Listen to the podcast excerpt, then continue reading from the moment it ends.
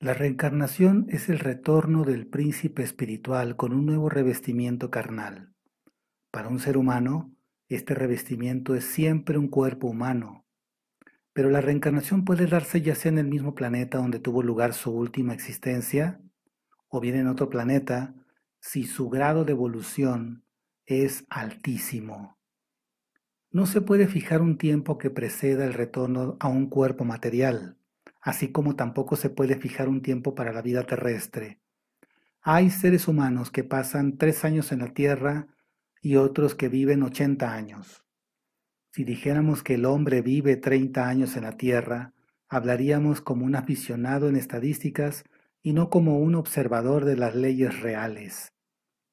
La duración de la vida en la Tierra es un factor personal, al igual que la duración del tiempo que transcurre antes de volver a la Tierra es a su vez un factor personal que depende de muchas circunstancias.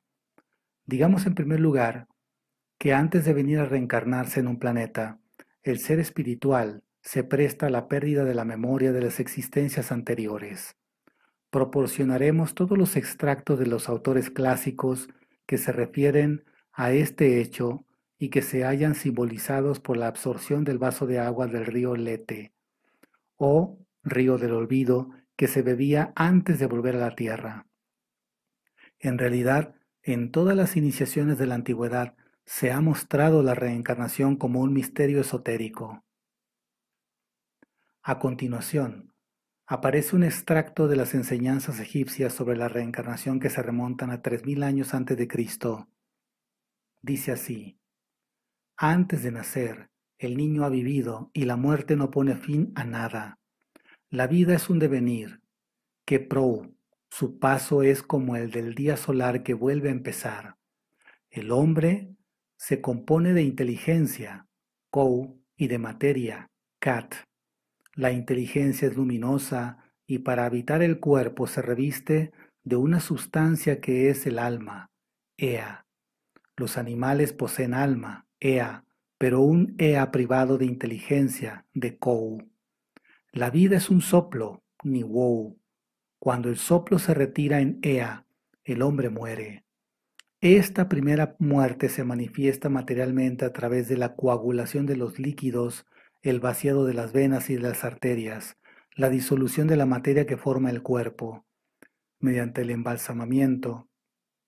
Todas las materias son conservadas la sangre inclusive, las cuales Ea volverá a vivificar después del juicio de Osiris. El soplo está al servicio del alma. Algunas sociedades orientales establecidas en Europa han mantenido tantos errores sobre la reencarnación y sus consecuencias que nos vemos obligados para protestar contra estos errores a abordar ese tema con todo detalle en todas sus partes. Reencarnación del cuerpo físico.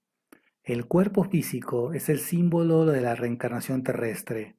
A partir de ahora trataremos solamente de la reencarnación en la Tierra, ya que la misma ley se reproducirá para cualquier revestimiento de carne en cualquier lugar del universo. La tabla de esmeralda de Hermes nos enseña que lo que está arriba es como lo que está abajo y recíprocamente a fin de que se cumplan los milagros de la unidad. Así pues, si la reencarnación existe para el espíritu, también existe para el cuerpo. Es decir, un cuerpo terrestre debe volver a otro cuerpo terrestre sin marcharse de la tierra si un espíritu vuelve a otra entidad material.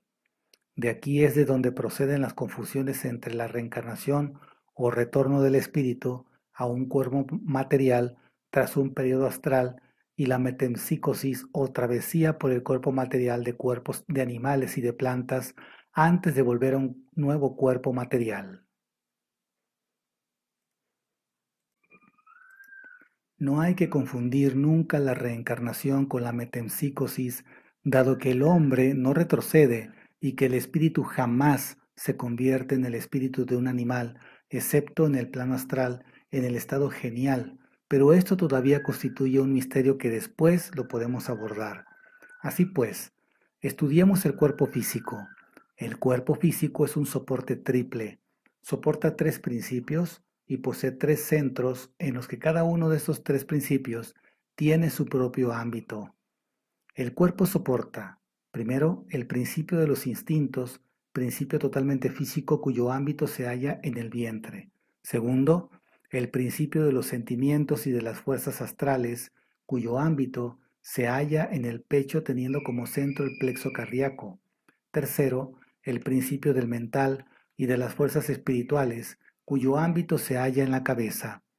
De estos principios se han hecho cuerpos, con lo cual cabe decir que hay un cuerpo físico, un cuerpo astral y un cuerpo mental. Pero esto es tan solo palabras y divisiones ideológicas. Nos ceñiremos a la fisiología común. De hecho, en la creación todo se haya enmarañado, con lo que es imposible estudiar un plano por sí solo.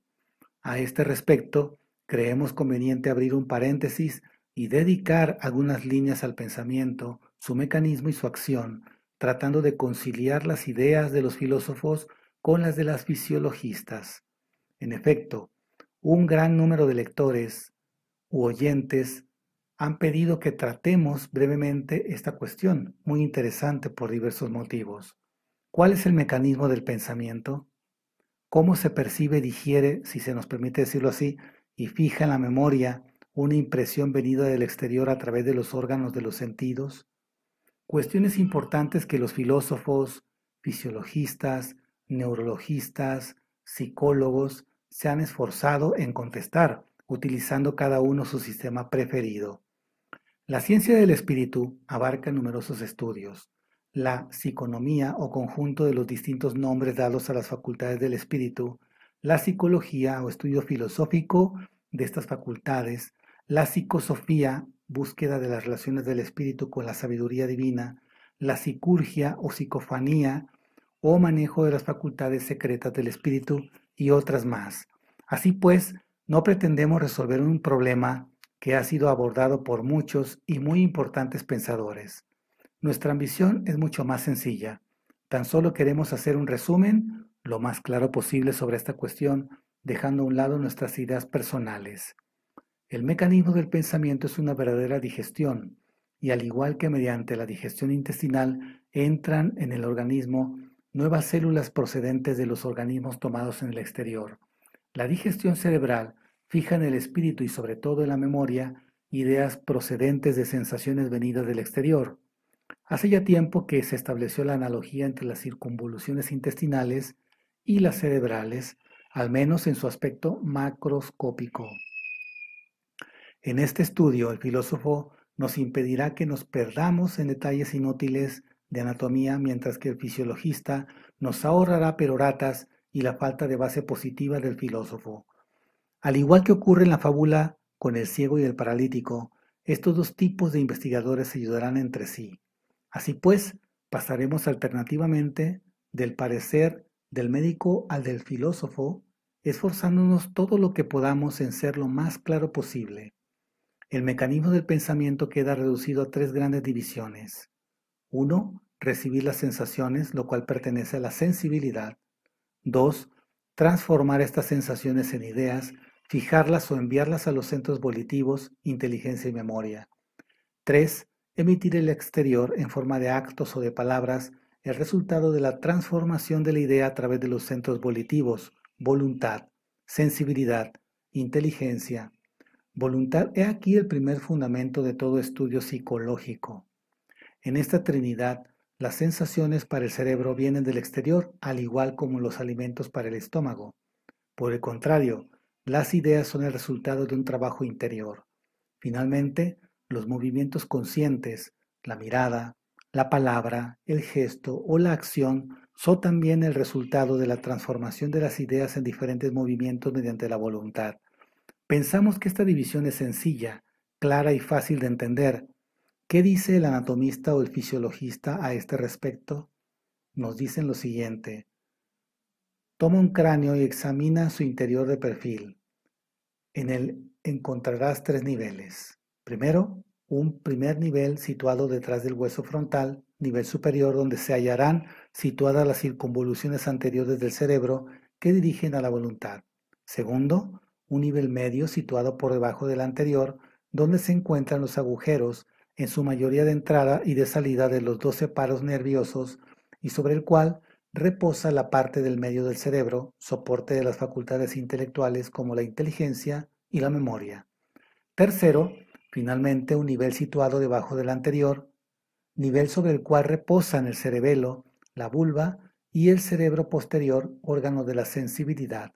Así pues, las enseñanzas de la anatomofisiología se apoyan prácticamente en esto para converger en un resultado idéntico,